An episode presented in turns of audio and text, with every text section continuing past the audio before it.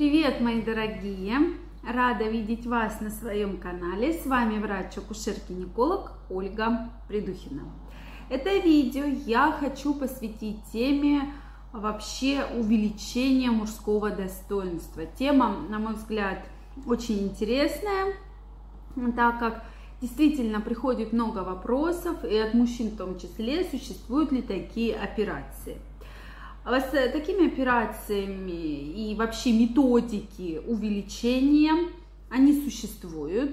Ими занимаются андрологи, урологи, пластические хирурги. И перед тем, конечно, как для вас снять это видео, я пообщалась с врачами более узкой специальности. И вот что мы вместе с ними обговорили. Смотрите, вообще проблема такая есть, и многие мужчины действительно хотят по какой-то причине увеличить половой член. То есть это их желание. Вообще, если мы будем говорить в целом, то половой член имеет длину и ширину. Вот нормальная длина полового члена, средняя, от 10 до 17 сантиметров. Это считается нормальной и в принципе средней величиной. То есть вот такой вот разброс, это все в пределах нормы. С шириной тут достаточно сложнее, и многие как раз женщины по соцопросам говорят, что им важна не длина, а именно ширина. Кстати, у меня есть на канале видео про как раз влагалище, и вот там как раз мы разбираем все эти моменты. Так вот, это нормальная длина, которая должна быть, и это считается в пределах нормы. Соответственно, минимальная длина – это от 5 до 10 сантиметров, то есть практически в 2 раза меньше средней величины. Проблемы, почему бывает очень маленькая длина – это какой-то был порог развития, наследственность, различные генетические аномалии. Также существует такое утверждение, что с течением жизни половой член может уменьшаться. От чего это зависит? Зависит от проблемы с лишним весом, от различных сосудистых проблем, гормональный дефицит и удаление предстательной железы. После этого половой член может уменьшаться. Но в любом случае для врачей самое главное – хороший ли у вас, нет ли проблем с мочеиспусканием, нет ли у вас проблем с зачатием и вообще с сексуальной жизнью. Какого бы размера половой орган ни был, если он устраивает вас и вашу партнершу, то ничего в этом особенного и плохого нет. Поэтому вы, безусловно, решаете сами, нужно ли вам увеличивать половой член или нет. Это индивидуально ваше решение. Давайте теперь поговорим о способах увеличения длины. Есть такой аппарат, называется экстендер. Специальное устройство, такое ортопедическое устройство. Соответственно, есть оно в разных видах, на штанге, на ремне, такое кольцо с такой как бы планочкой. Соответственно, одевается на половой орган. Это устройство ортопедическое, влияет на клеточный рост, и в принципе половой член может увеличиться от сантиметра до 1,5 сантиметров, максимум 2 сантиметра. Носится не менее 6 часов в сутки, около 6-12 месяцев. То есть как бы мы намеренно вытягиваем, как когда есть проблемы какие-то с костями, да, есть такие установки, то есть вытяжение, то есть увеличиваем клеточный рост.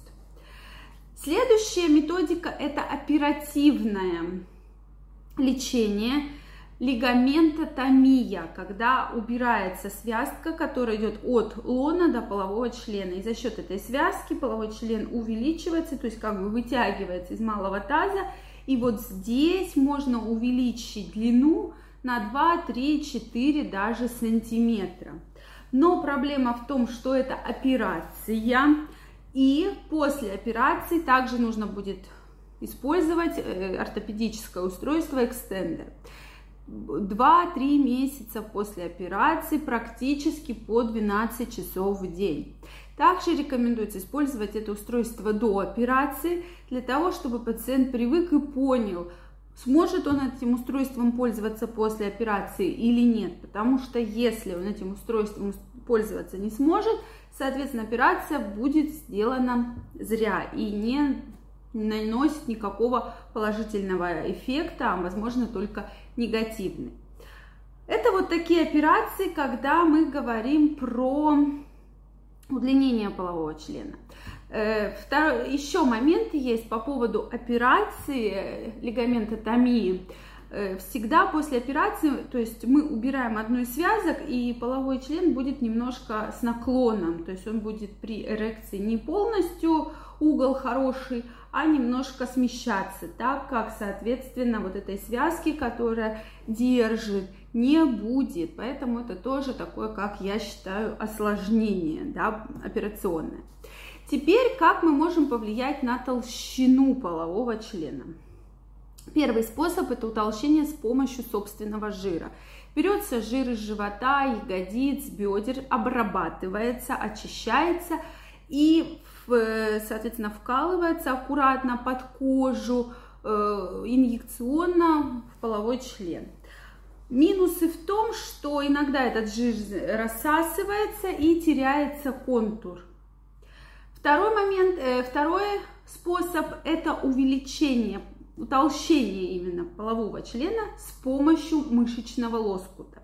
Берется мышечный лоскут с вашего тела, бедра, руки и, соответственно, обматывается как бы сам половой член. Операция очень сложная, так как микрохирургическая, очень дорогостоящая и, конечно, бывает очень много осложнений, поэтому эту операцию крайне кому рекомендуют. Следующий способ – это утолщение с помощью силиконового импланта. Когда мужчина перенес какое-то серьезное там, ДТП, травму, тогда эту операцию мы можем выполнить. Тоже она дорогостоящая, очень сложная, поэтому также мы ее не рекомендуем. И следующее увеличение с помощью филлеров, то есть вот это контурная пластика. Мы с вами живем в прекрасном времени, что да, действительно сейчас филлеры используются не только в косметологии, а именно и в интимных контурных операциях. И действительно мы можем на это очень хорошо влиять, выполняются быстро и действительно оказывают очень хороший эффект. То есть филлер – это гиалуроновая кислота, очень плотная, то есть она специально очищенная и вкалывается подкожно в область полового члена, приблизительно 10 мл шприц, 30-40 минут. Каких-то сильно неприятных ощущений нет, и действительно за счет того, что плотная гиалуроновая кислота, то есть он как бы увеличивается в размере и даже удлиняется за счет этой гиалуроновой кислоты. Хватает на год-полтора года. Операция, даже не операция, а процедура действительно хорошая, 30-40 минут, но по стоимости, конечно, если говорить про хорошие швейцарские препараты, то они достаточно дорогостоящие. Также есть проблемы, связанные с головкой полового члена, и иногда нам надо именно увеличить саму головку. Это как раз преждевременное семяизвержение лечится, когда очень чувствительная головка. Здесь требуется в среднем 2-4 мл, то есть совсем немножко, в шприце 10 мл. Очень хороший эффект, достаточно хороший.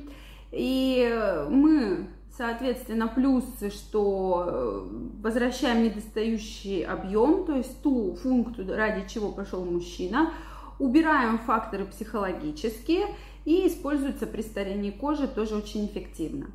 Эту процедуру мы не будем делать, если есть какое-то острое инфекционное воспаление и проблемы с кровью, различные тромбофилии, тромбоцитопении и так далее. То есть процедура действительно хорошая, выполняется местно, без какого-то серьезного наркоза. Самое главное, чтобы был очень хороший препарат и врач умел выполнять эту процедуру. Поэтому, что вы думаете по этому поводу? Очень интересно знать ваше мнение. Пишите в комментарии. Ваше мнение очень интересно. Если вам понравилась тема и это видео, ставьте лайки, не забывайте подписываться на канал, и мы с вами обязательно встретимся. Всех целую, обнимаю и до новых встреч. Всем пока!